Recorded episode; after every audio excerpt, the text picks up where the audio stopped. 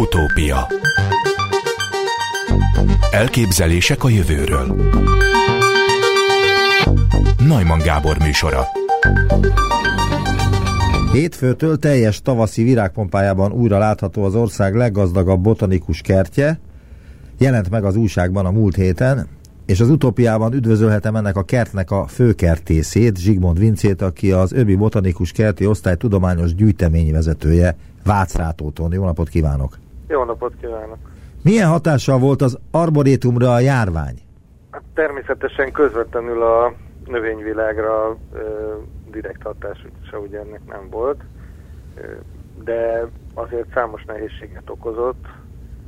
Ugye a, amúgy sem ö, túlzott erőforrásokkal ellátott intézményből jó pár kolléga sajnos kénytelen volt ugye otthon maradni, mert uh, iskolás gyermeke van, és vele kellett maradni és vele foglalkoznia. De akik, akik csak tehették, azok nagyon dicséretes módon kitartottak, és, és ezt teszi most lehetővé, hogy, hogy ahogy a rendelkezések megengedik, vagy megengedték, most hamar ki tudtunk nyitni, hiszen a természet az nem áll meg, úgyhogy a, a növényekről és a kertről folyamatosan gondoskodni kell, és erről minden, minden erőnket bevetve azért sikerült olyan állapotba tartani és hozni a kertet, hogy, hogy örömmel tudjuk és büszkén fogadni a látogatókat. Megtenni, hogy hogy elvisz minket egy körcsétára, bemutatva a legszebb vagy legkülönlegesebb növényeket, virágokat, fákat? Hát ez így egy elég nagy kihívás lenne. A legjelentősebbeket, most nem azt akarom, igen, hogy mindenhol. Igen, igen, igen, én, én, én értem ez, de hát itt egy, egy több mint 12 ezer faj és változatot bemutató kertről beszélünk. Tehát a ritkaságok és, és, és izgalmas dolgok is, ból is nagyon sok van, de néhányat azért természetesen tudok, tudok mondani.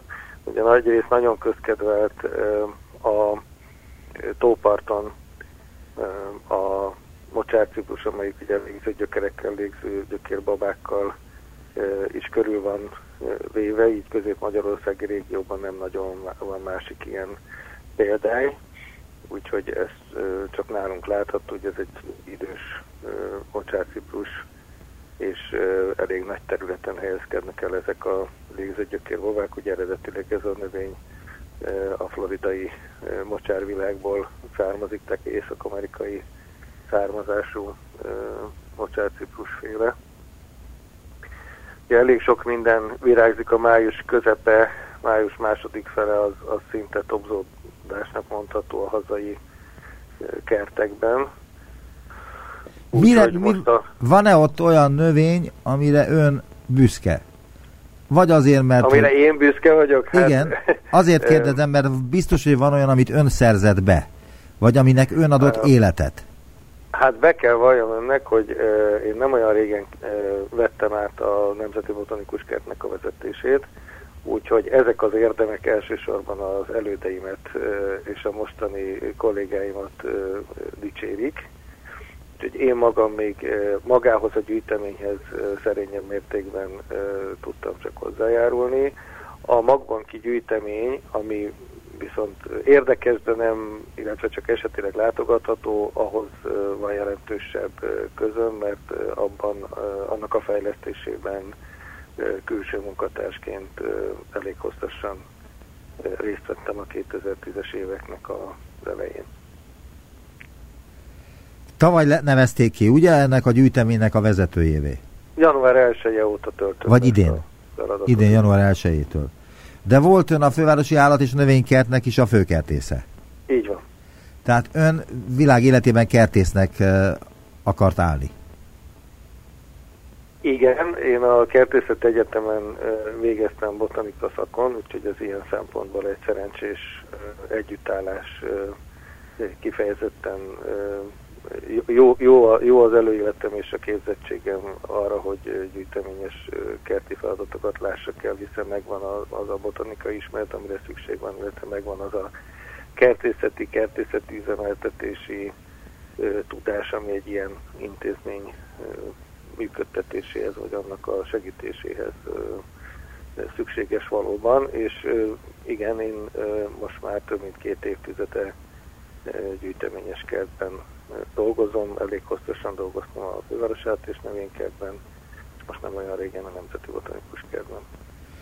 Meg akartam kérdezni azt, de meg is kérdezem, holott ön már mondott egy számot, hogy hány növény él a Vászrátóti Botanikus Kertben?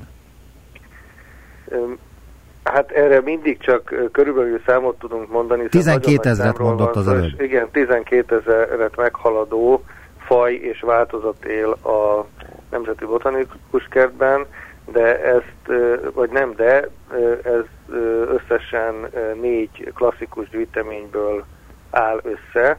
Van egy úgynevezett rendszertani gyűjteményünk bemutatónk, ahol a különböző rokonsági köröket tematikusan igyekszünk bemutatni, illetve van egy dendrológiai vagy más néven fászárú gyűjteményünk, tehát fák és cserjék gyűjteménye, ez az egész kertet szinte belakja, hogy úgy mondjam.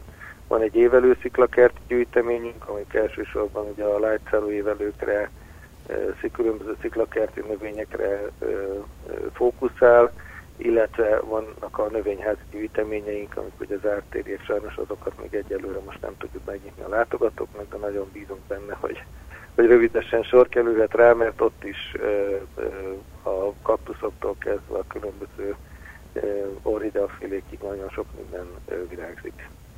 Tehát itt az itteni növények egy jelentős része nem őshonos Magyarországon. Így van mekkora segítséget kell adni a nem őshonos növényeknek? Tehát ott van üvegház is? Van olyan rész is, ahol a pálmafák el tudnak e, virágozni, vagy élni tudnak? Igen, igen. Hát különböző, tehát több növényházunk is van. Van pálmaházunk is, van orhidea házunk, van kaktuszházunk, van teleltett üvegházunk, tehát többféle növényház, ö, többféle feltételt tudunk biztosítani különböző igényel, környezeti igényel bíró növényeknek. De a szabadtéri gyűjteményeinkben pedig hát nyilván olyan helyről származó, vagy olyan klimatikus körülmények közül származó növényeket igyekszünk a gyűjteményeinkbe betelepíteni, amelyeknek jó esélyük vagy van, vagy van esélyük a továbbélésre. Ugye egy, egy ilyen intézmény az mindig azért kísérletezik is, hogy mi az, amit meg tudunk tartani, és nem adjuk fel könnyen, akár többször is próbálkozunk egy-egy fajjal vagy változattal, bízva abban, hogy, hogy találunk egy olyan, néhány olyan példánk legalább, amely ilyet hosszabb távon meg tudunk tartani, mint a gyűjteményben is be tudunk mutatni. Tehát ez azt jelenti, hogy azért a melegmérsékeltő mediterráneum meg a hidegégő felé is kacsingatunk, attól függ, hogy, hogy ugye éppen milyen növényekről van szó, és, és azokat hol tudjuk esetleg a gyűjteményen belül elhelyezni olyan eséllyel, hogy, hogy képesek lesznek hosszabb távon a túlélésre. Mondhatni azt, hogy a Vászrátóti botanikus kertben minden növény kész akarva van ott? Tehát nem véletlenül van ott? Nem, nem, ez nem teljesen van így. Ugye ez nem egy laboratórium, vagy nem így kell elképzelni, mint egy, mint egy a külvilágtól teljesen hermetikusan elzárt laboratóriumot. A, a növényeknek természetesen a, a döntő többsége az szándékosan került betelepítése a kertbe, de egyrészt Számos olyan idős, honos fa él a kertben, ami jó eséllyel még a magának a 200 éves történeti kertnek a, a keletkezésekor vagy létrehozatalakor is már itt élt, mint fiatal növény, és meghagyták. Illetve, illetve vannak ö, spontán, szubspontán betelepülő fajok is természetesen, ugye a gyűjteménynek vagy a kertnek nem minden része egyformán intenzíven fenntartott, és a kevésbé intenzív vagy extenzív módon fenntartott részeken ott a fászárúak közül is ez előfordul, de jellemzően lágyszárúak közül azért elég sok honos faj vagy végig jelen volt, vagy pedig később települt be. Úgyhogy az izgalmas dolog, mert mi nagyon sok védett fajt őrzünk, tartunk fenn, és mutatunk be a látogatóknak, de 10-12 olyan védett faj is él az intézményben, amit nem mi szándékosan telepítettünk be, hanem az idők folyamán betelepült a kertbe, és természetesen örülünk neki, és igyekszünk vigyázni azokra a részekre, különösen is, hogy ezek a növények továbbra is megtalálják a életterüket, például egyébként itt a hazai védett orhidea fajokról is szó van. Van olyan, hogy hazai védett orhidea faj? Hogyne, Magyarország nem, tehát ugye akkor, amikor orhideáról beszélünk, akkor mindenki előtt ilyen nagy ö, ö, és színes virágok jelennek meg. Hát kelet-ázsiai talán, csodák jelennek meg. Hát is, igen, de, de valójában a, a magyar flóra eléggé gazdag orhidafélék tekintetében, csak ezek nem ennyire nagyvirágú fajok, de hogyha már azt a megnevezést mondom, például kosbor, talán azt az jobban, jobban segít közelíteni, hogy miről is van szó. Tehát ezek, ezek De ezt én nem, értette, virág, nem értettem, amit mondani tetszett. Kosbor. Tehát, kosbor, tehát Magyarországon elég sok kosborfaj él, Aha. amelyek a maga, a maga a virágméret az viszonylag kicsi, de mivel hogy ezek a virágok általában egy füzérben állnak tömegesen, ezért, ezért összességében meglehetősen látványos növények tudnak lenni így is, de aztán persze vannak olyanok, amik igyekeznek rejtőzködni, és nem nagyon, nem igazán a színükkel hívják fel magukra a figyelmet. Egyébként Magyarországon is azért létezik egy aránylag nagy virágú orhidea szélesség, ez ugye a boldogasszony papucsa, ami egy fokozottan védett növény és kevés ilyen éltermészetes körülmények között Magyarországon, de ennek egy, egy, egy mondjuk, hogy nagyvirágú orhidea fajunk is van, a többi az, az inkább kisebb, maga a virágméret az kisebb. Én, mint magánember, fokozottan védett fajokat tarthatok a kertemben? Minden, minden védett faj tartása az engedélyköteles tevékenység. Tehát ez hatósági engedélyköteles tevékenység.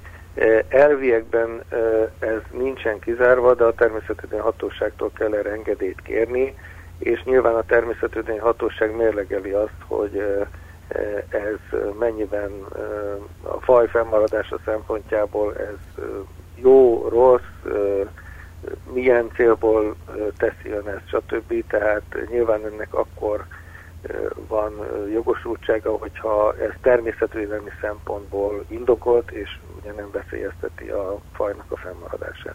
Miért éppen Vácrátóton van ez a botanikus kert? Elolvastam a történetét, tudom, hogy kik, kik alapították, mikor, miért, de miért, mint tudóstól kérdezem, mert különleges klímája van? Hát ez nem egészen így van, hogy a hazai, ez igazából nem csak a Vácsatóti botanikus kertre vonatkozik, de a, a hazai gyűjteményes kertek közül számosnak a, úgy, úgy jött létre, hogy korábbi főúri kertekből vált fokozatosan, vagy, vagy, vagy egy csapásra gyűjteményes kerté, hogy úgy mondjam. Ennek az az előzménye, hogy ugye a 19. század második felében, 20. század első felében ez egyfajta főúri, hát a passzió talán kevés, inkább inkább, hogy mondjam, érdeklődés és, és, és szándék volt arra, hogy gazdagítsák a kertjeiket, úgyhogy egymásnak is ajándékoztak különböző ritka növényeket, úgyhogy ilyen a Nemzeti Botanikus Kedveni számos ilyen idős példány van, amelyik így került ide, és, és aztán ezek adtak tulajdonképpen úgymond egy jó alapot, hogy aztán szakemberek ezekből a kertekből, nyilván ez most a 20. század viharos történelmének következő, vagy, vagy hogy mondjam, ez is benne van a történetben, de ezekből a szerencsésebbekből tudott lenni vagy egy arboritum, vagy egy botanikus kert, és megfelelő felkészültségű szakemberek vették át, akik ezeket a kerteket egyrészt fenntartották, másrészt pedig gazdagították a gyűjteményeket. Ugye a Nemzeti Botanikus Kert esetében arról van szó, hogy az 1950-es évek elején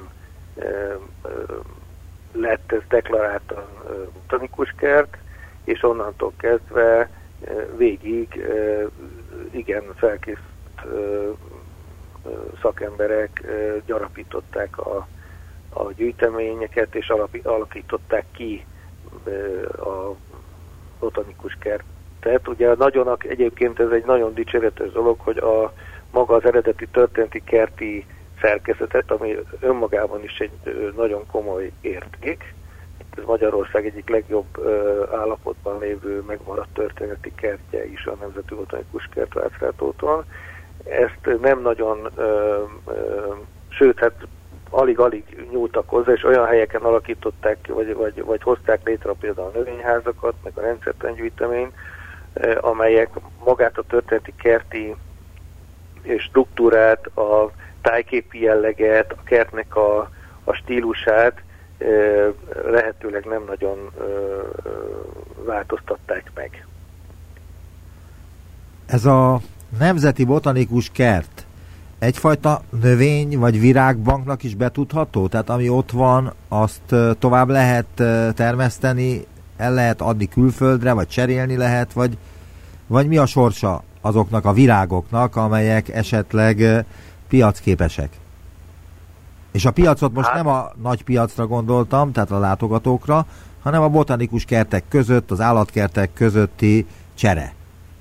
Igen, ez nagyon sok kérdés volt egyben, de azért megpróbálok rá... Ö, ö, Jó, akkor arra is kíváncsi, hogy lehet-e vásárolni a, vásár, a, a látogatóknak ott valamit? Tehát növényeket, virágokat, kaktusz, stb. A közeljövőben tervezünk egy, egy kertészeti áruda nyitást a, a botanikus kerthez kötődően. Tehát még de nincsen. Maga, de, de, de maga a botanikus kertben nevelt növények azok nem hozhatók kereskedelmi forgalomba. Miért nem? Ez egy tudományos, ez egy tudományos növénygyűjtemény, Aha. amelynek elsős, elsősorban, vagy az egyik nagyon fontos küldetése az, hogy a különböző kutatásokat segítse, ahol szolgáltasson úgymond kutatási infrastruktúrát, vagy alapanyagot, illetve egy nagyon komoly oktatási infrastruktúra, amely a szervezet és az önálló ismeretszerzésnek ugye egy, egy, egy gazdag tárháza, nem csak a növény, elsősorban a növénygyűjtemény, de számos más eszközzel is igyekszünk ezt elősegíteni. És valóban ez egy nagyon komoly gémbanként is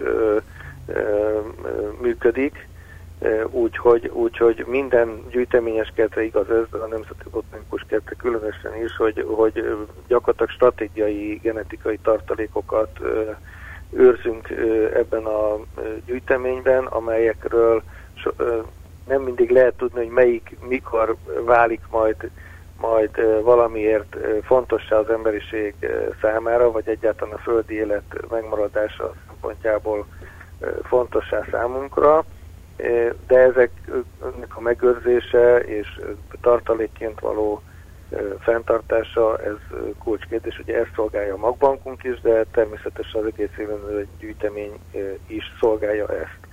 A, azt tudni kell, hogy ugye a valóban történik ugyanúgy, ahogy az állatkertek esetében a botanikus kertek között is történik csere. Nemzetközi magcsere az már egy évszázados rendszer, amiben a gyűjteményes kertek világszerte egymás között nem piaci alapon végeznek szaporítóanyag cserét. De, a, de, ez, de ugye amióta a Riói konvenció, tehát a biológiai sokféleség egyezmény 92-ben megszületett, azóta ezeket a forrásokat, tehát a, a, ha mi kapunk egy külföldi intézményből bármilyen szaporító anyagot, akkor mi azt azzal a feltétellel kapjuk, hogy mi azt tudományos és oktatási célra használhatjuk csak fel. Tehát mi nem adhatjuk ezt, ö, ö, nem, nem hozhatjuk kereskedelmi forgalomba a szaporulatot, ö, és direkt haszonszerzésre nem fordíthatjuk, sőt, ez még ennél kicsit komplikáltabb is, mert most már a, a tudományos célú felhasználásánál is elég komoly szabályok léptek életbe, hogy ugye az ebből származ, tehát hogyha valamelyik kutatás az gazdasági eredménnyel jár, tehát valamilyen piacra vihető termék keletkezik a kutatás eredményeként, akkor ugye most már az az elvérvényes, egyébként ez szintén a biológiai sokféleség egyezményből jön, hogy az ebből keletkező hasznok azok arányosan legyenek megosztva a származási ország és ugye a hasznosító ország között. Tehát magyarul, hogyha nálunk van egy Közép-Afrikából származó növény, amiből azonosítanak egy hatóanyagot, amiből egy gyógyhatású készítmény lesz, vagy esetleg egy gyógyszer lesz, akkor az abból származó hasznok egy részét annak az afrikai országnak vissza ö, kell juttatni. Ez egy nagyon komplikált szabályozás, úgyhogy ebben szerintem most nem érdemes belemenni, és ennek a gyakorlata ö, még, még, még most is kialakulóban van az Európai Unión belül is, meg általában a világon belül, mert ez egy nagyon nehéz, nehezen szabályozható ügy, de a lényeg az, hogy külső kutató főleg piaci kutatóintézménynek már a gyűjteményes kertek is csak bizonyos feltételekkel adhatnak ki kutatási anyagot. Hogyan viszonyul a, a Vácrátóti botanikus kert a globális felmelegedéshez? Nagyon szaggatottan hallom most. Azt kérdeztem, hogy hogyan viszonyul ez a gyűjtemény a globális felmelegedéshez? Hát ez egy összetett kérdés. A, a természetesen a, a, tehát először is ugye maga a, a úgymond globális felmelegedés az a különböző e, helyeken e, nem egyforma módon fejti ki, vagy, és nem egyforma mértékben fejti ki a hatását, de természetesen így vagy úgy minden e, élőhelyre hatással van. Nálunk ez elsősorban abban nyilvánul meg, hogy a, ugye azt tapasztaljuk, hogy a szélsőséges időjárási események az elmúlt évtizedekben azért ezeknek a gyakorisága megemelkedett. Itt gondolok akár a nagy viharokra, nagy szelekre, amelyek sajnos nálunk is az idős faállományban komoly károkat okoztak és okoznak de gondolhatunk most erre a nagyon, ugye erről most kevesebb szó esik a járvány miatt, de az idei évben nagyon komoly tavaszi asszály van. Néha a mezőgazdaság részéről elhangoznak erre figyelemfelhívó üzenetek, de mi is csak erről tudunk beszámolni, ráadásul amúgy is a Nemzeti Botanikus Kert tulajdonképpen az Alföld tetején van, hogyha ilyen nagyon egyszerűen akarom megfogalmazni, és egy többé-kevésbé esőárnyékos helyen. Úgyhogy emiatt idén nagyon komoly, nagyon asszályos a, a vagy nagyon nagy, tehát hogy mondjam, megviseli az asszály a gyűjtemény, de szerencsére, mivel a területen átfolyik a sződrákos patak, nekünk folyamatos öntözési lehetőségünk van, és ezzel élünk is természetesen, úgyhogy nagyon komoly öntöző öntözést végeztünk itt az elmúlt hetekben, hogy, hogy javítsuk a növényállománynak a, a helyzetét, és ez azért látszik is a kerten, tehát szép állapotban van a kert, de ezzel együtt lehet látni azt, hogy, hogy ez egy igen száraz és csapadékszegény tavasz. Még utoljára azt kérdezném, hogy van-e kedvence? Melyik a kedvenc virága, vagy növénye, vagy fája, vagy én nem tudom, Hú, hát ez egy nagyon van? nehéz, tényleg nagyon nehéz kérdés, mert... mert hát vagy van, vagy nincs. Hát talán, talán két dolgot mondanék, nem is olyan konkrét növényt, mint inkább növénycsoportot.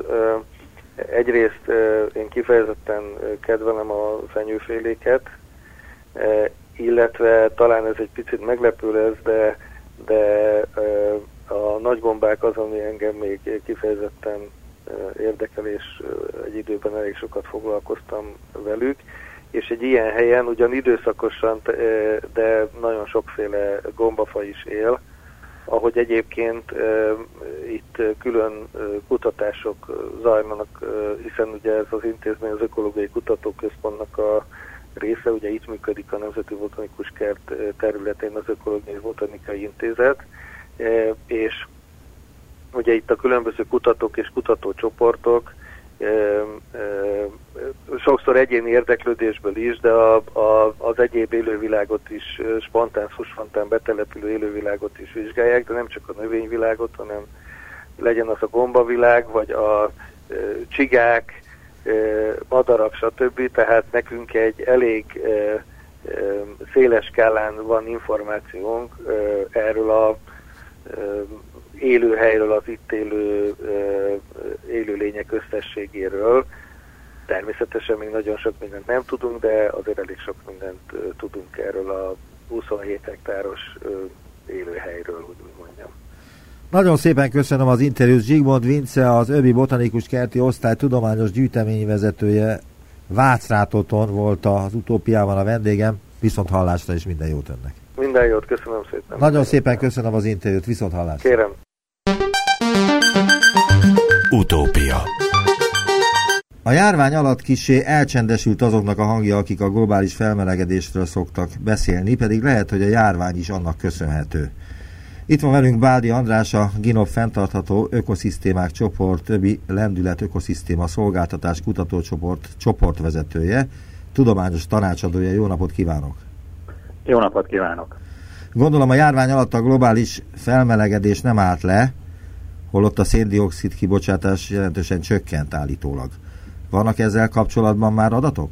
Hát igen, a járvány alatt a globális változások nem álltak le, sőt maga a járvány is a globális változásoknak az egyik sokak által beharangozott következménye volt. A széndiokszid csökkenéssel eh, kapcsolatban nagyon szép színes ábrák látsznak, hogy 30, 40, 50, 60 százalékokkal csökkent a károsanyag kibocsátás nagyobb ipartelepeken, Kínában, Európában, az Egyesült Államokban. Láttam olyan értekezést is, ami viszont azt taglalta, hogy ez mind nagyon szép és jó, de hát talán még ez sem elég ahhoz, hogy elérjük azt a károsanyag kibocsátás csökkentési célt, ami lehetővé tenni, hogy a klímaváltozás ne lépje túl azokat a határértékeket, amelyeken belül még viszonylag a normálisan az eddigi életünket tudnánk folytatni. Ebből azt kérdezném, hogy ebből akkor mire lehet következtetni, hogy ez mit jelent? Mert hogy ilyen kísérleti helyzet lehet, hogy a következő ezer évben nem lesz. Így van, ez egy ö, szomorú esemény, sok szempontból viszont rengeteg tanulsággal szolgál nagyon sok uh, érv, észérv a tudományos oldal régóta bombázza a döntéshozókat, hogy uh, a jelenlegi uh, gazdasági modell az katasztrófába sodorja a világot, és hát mindig jöttek a kifogások, hogy jó, de pontosan mit kellene csinálni, oké, ha ezt kellene, ez nagyon drága, hogyan lehet, stb. stb. Tehát az ellenállás az elég nagy volt, és a jelenlegi helyzet fenntartása az elég erősen megjelent, ez a kis icipici vírus pedig, hát igen, létrehozott egy olyan kísérleti helyzetet, amikor bemutatta a társadalom, a gazdaság, az egész föld, hogy bizony brutális, erős, előtte soha el nem képzelt változásokat lehet e, létrehozni, e, és ettől az élet nem áll meg. E, számos, igen, kedvező e, mellékhatása is volt, ennek a bezártságnak. Voltak olyan ismerőseim, akik nagyon szurkoltak még márciusban, hogy jöjjön a karantén, már szeretnének otthonról dolgozni. Nagyon sok helyen persze károkat okozott a gazdaságnak, de hát az országok, az, az, az talán a, a G20-as országok kormányai egy csettintéssel 5 trillió dollárt ajánlottak fel, vagy dobtak be a kalapba, hogy majd ebből hozzák rendbe a, a koronavírus alatt leállt e, gazdaságot. Tehát ez a kísérlet, e, hogy nevezzük annak, arra is jó volt, hogy mutassa, hogy hát ha megvan az elhatározás egy jelentős átalakításra, akkor megvan hozzá a lehetőség is. Ez szerintem az egyik legfontosabb tanulság. Klímaváltozásnál is el lehetne érni a célkitűzéseket, ha a hajlandóság meg lenne azon túl, hogy szép egyezményeket írnak alá a résztvevő országok, mint ugye 2015-ben Párizsban. Tehát ez a pár hónapos leállás lényegében leállt az egész világ. Ez érezhető a globális felmelegedésen, amelyik megakadt ettől, vagy csökkentek azok a paraméterek, amelyek valami borzasztó dolgokat mutatnak a jövőre nézvést? Ebben a rövid időszakban csökkentek, erősen csökkentek, na de ugye ez néhány hét volt, és itt években, egy-két évtizedben gondolkodunk, és ha minden visszaáll az eredeti szintre, akkor ez a, ez a hasraesés el fog tűnni a, a trendekből. Lesz ott a emelkedő trendben egy nagy puk-puk, hupszli lefelé, aztán megy tovább a, a széndiokszid kibocsátás növekedése. Tehát e, e, ha a megfelelő következtetéseket, tanulságokat e, nem vonjuk le és nem változtatjuk meg a gazdasági e, modelleinket, akkor, akkor ez feledésbe fog merülni. E, azért lássuk be, hogy mi emberek egyesével és meg, e, hogy úgy mondjam, csoportosan is e, nagyon ügyesek vagyunk abba, hogy egy rossz tapasztalatot pikpak elfelejtsünk, és ne csináljuk, ne kövessük el megint ugyanazt a hibát. Tehát hajlamosak vagyunk többször elkövetni ugyanazt a hibát, ami sajnos eléggé e, szomorú és pessimista e, vonzata, e, vonzata jövőre nézve.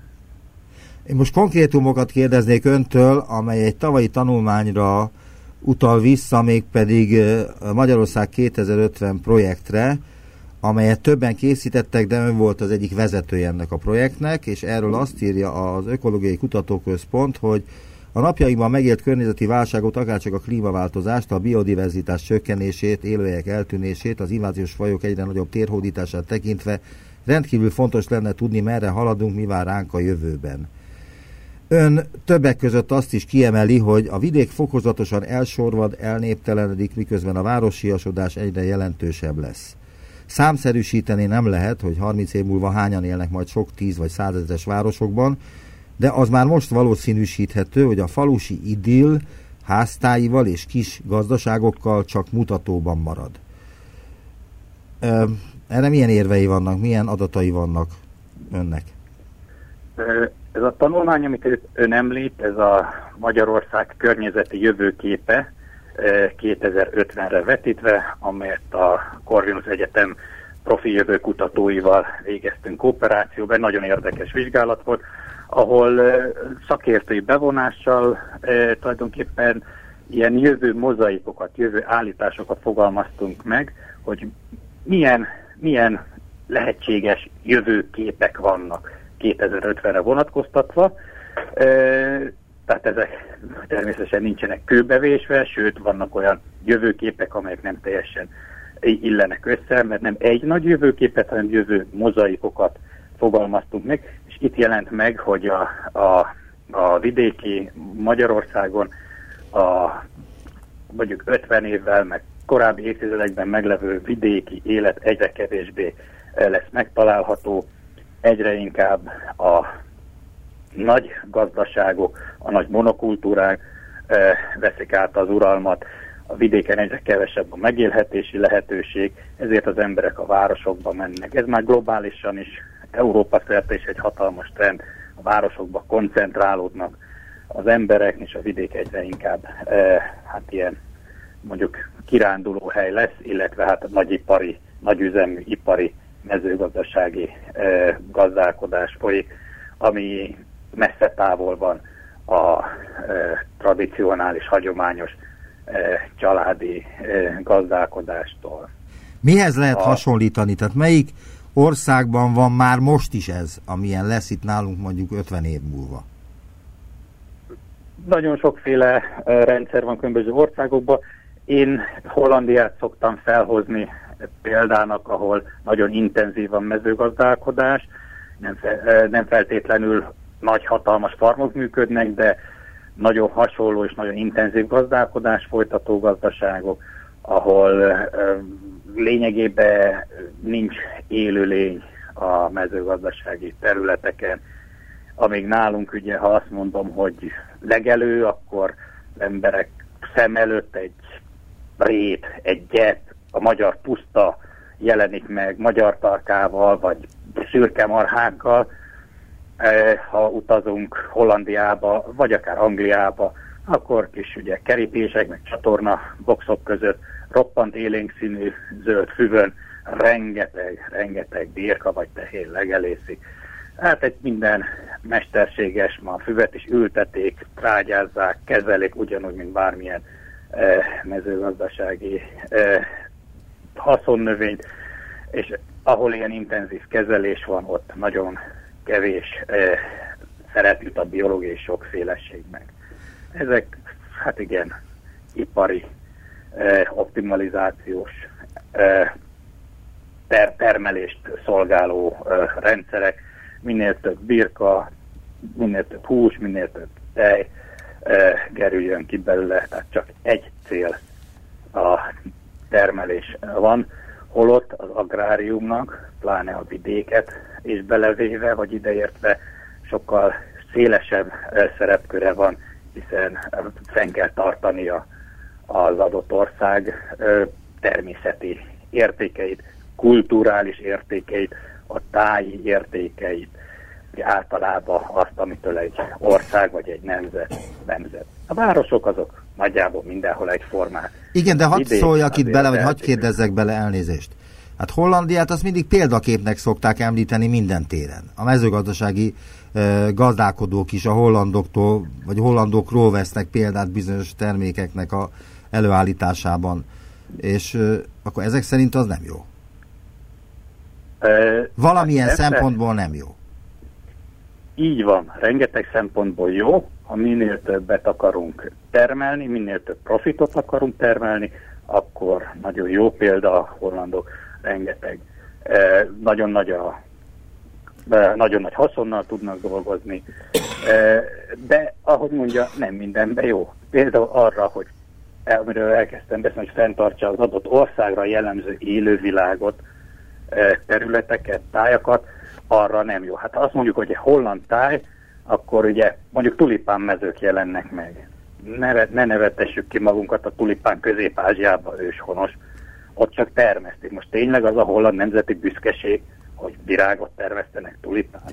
Hát, Jó, de hát itt azért... azért mondhatnák azt a hollandok, most a hollandok védelmében mondom, hogy ahol ők a tulipán termesztik, ott tenger volt, és ők tették lehetővé, hogy lehessen termeszteni tulipánt. Hát igen, ez is egy érdekes dolog, hogy elég sok szárazföld van, miért kell a tengertől elvenni, bár kétségkívül tengerből több van. Jó. Jó, ugorjunk egyet. Igen, Azt, egyet. A, a, ugyan erre a tanulmányra térek vissza. A második pontban, már mint ezt emelték ki másodikként az Ökológiai Kutatóközpontosok, hogy a biodiverzitás nagyon visszaesik, a becslések szerint ennek mérték akár 90%-os is lehet, eltűnik a változatosság, a tájat kevés és azonos fajokból álló unalmas és egysíkú élőhelyek fogják uralni. Mi az, ami eltűnik konkrétan? Mi az, ami e, mindenképpen eltűnik egy ilyen e, éghajlati körülmény, ilyen éghajlati körülmények között?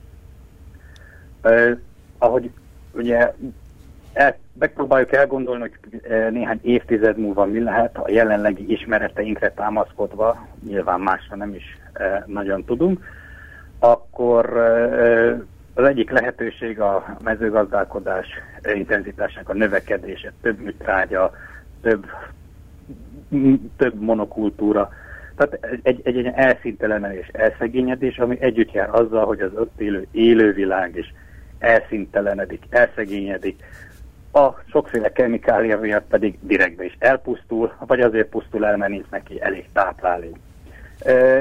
A Madártan, Magyar Madártan Egyesület most már évtizedek óta nyomon követi Magyarország madárállományának a változását, és ebből tudjuk, hogy azok a, leginkább azok a madárfajok ö, ö, állománya csökken jelentősen, amelyek a mezőgazdasági területekhez kötődnek. A mezei pacsírta, a fecskéi, a sordé, a sárga, egy csomó olyan faj, ami ilyen vidéki, mezőgazdasági területeken él. Öntől idéznék még elnézést, tehát feltételezem, hogy ez a tanulmányból származik. Eltűnnek a rétek sáskái, szöcskéi, a vadméhek és a madarak jó része. 30 év múlva az előjelzések szerint olyan lesz a táj, és itt jön a Hollandia, mint Hollandiában, ahol vagy mindent beépítenek, vagy a zöld ütetvények és gazdasági legelők váltogatják egymást.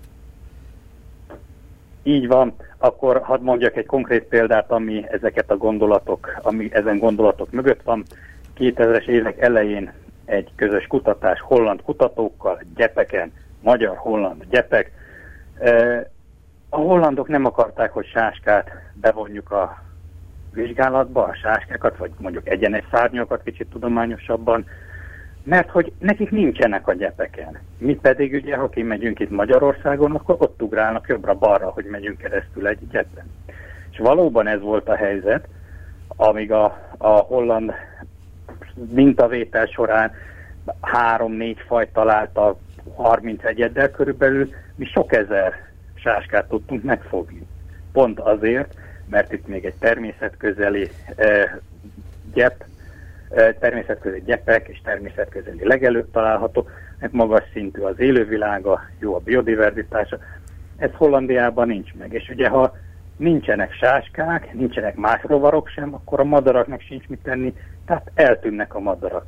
És a, a magyar agrárium és az intenzifikálódás, az egyre több agrokemikália használat felé lép tovább, akkor itt is azt fogjuk tapasztalni, ami most már Hollandiában, vagy Angliában, vagy német, francia belga területeken is látható, hogy nagyon kevés a rovar, még kevesebb a madár.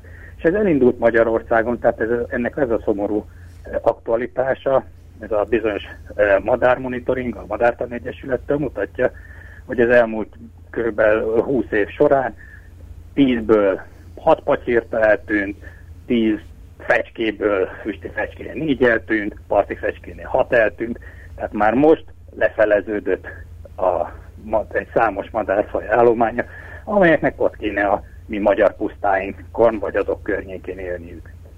Még azt is írja, hogy a mai viszonyokhoz képest az ország kipusztul, hát erről beszél most is, szintelenné válik, de a laikus ebből a saját szemével keveset lát majd. Ha valaki nem nézi, nem is veheti észre az apróságok eltűnését, hogy a kedben repkedő rovarok 30 fajt képviselnek-e, vagy csak egyet írja a közleményben az egyik legszomorúbb meglátást Báldi, vagyis ön. Hát ez tényleg elég szomorúnak hangzik. De hogy ez, ez mennyire valószerű, mennyire jóslás, és mennyire nem jóslás.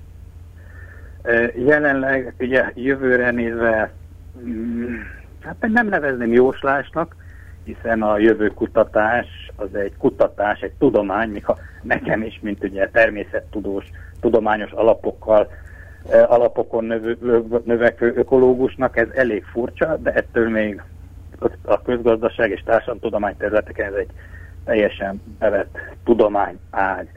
Tehát nézz, nevezzük eh, kutatási eredményeknek, még ha laikusan, akár jóslásnak is lehet nevezni.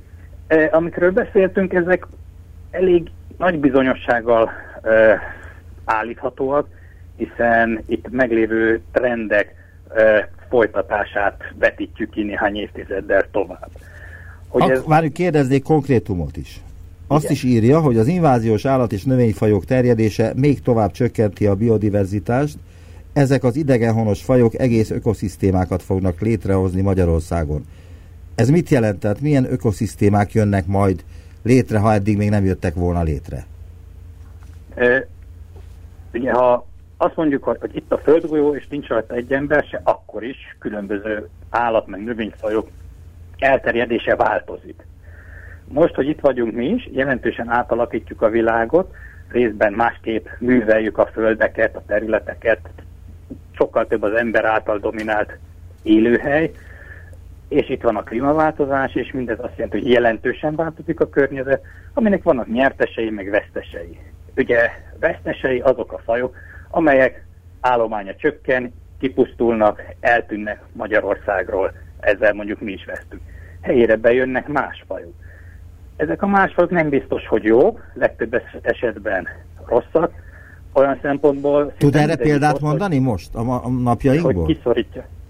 Hát ami rossz, az a egyik legismertebb példa, az a bizonyos tigris szúnyog, amelyik a felmelegedéssel együtt megjelent Magyarországon, néhány éve és egyre jelentősebb állományait sikerül kimutatni az országban. Van egy erre Meg az, az, az a zöld kullancs is, ugye, amelyik nem csíp, de iszonyúan büdös meg ronda.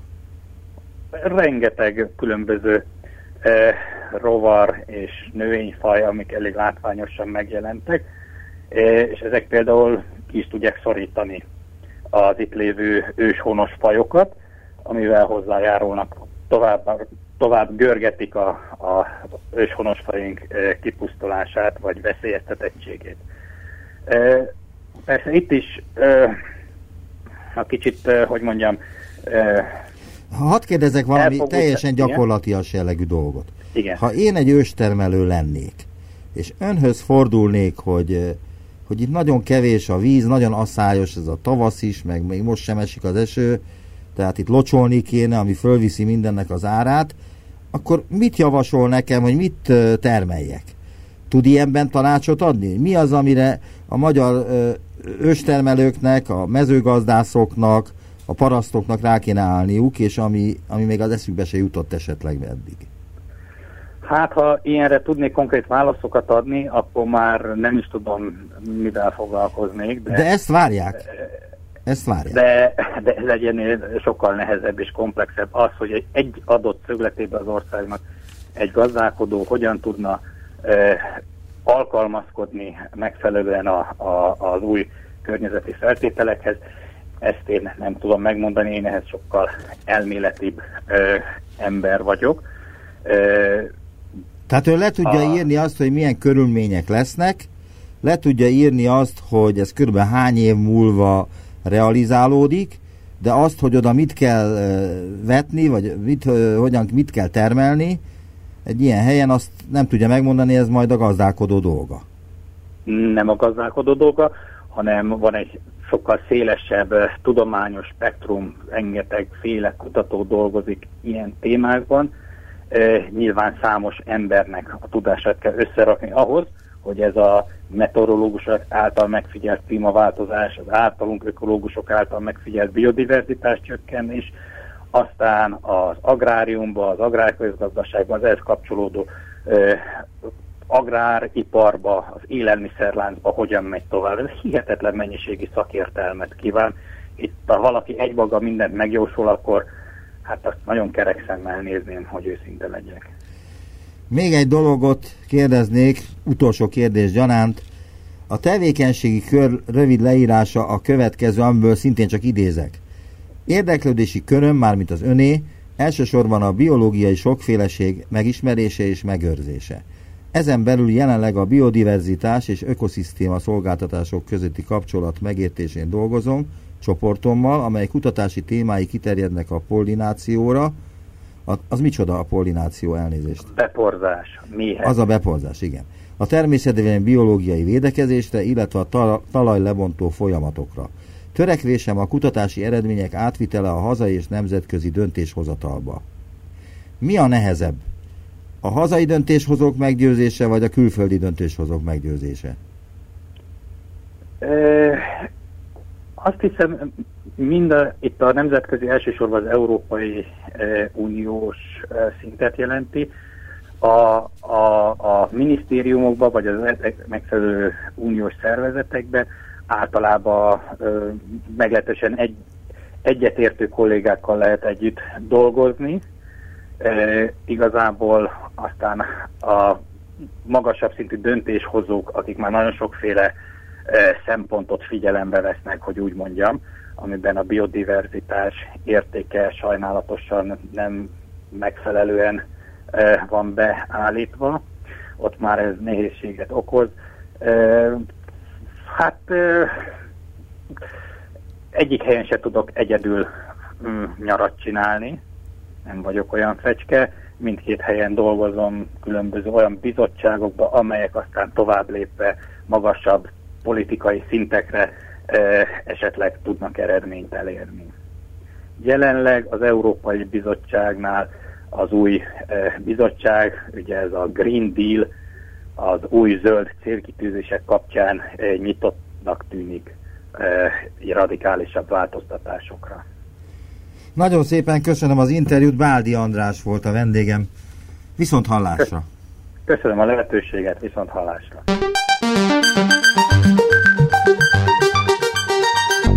Visszaértünk a jelenbe. Neumann Gábor utópia című műsorát hallották.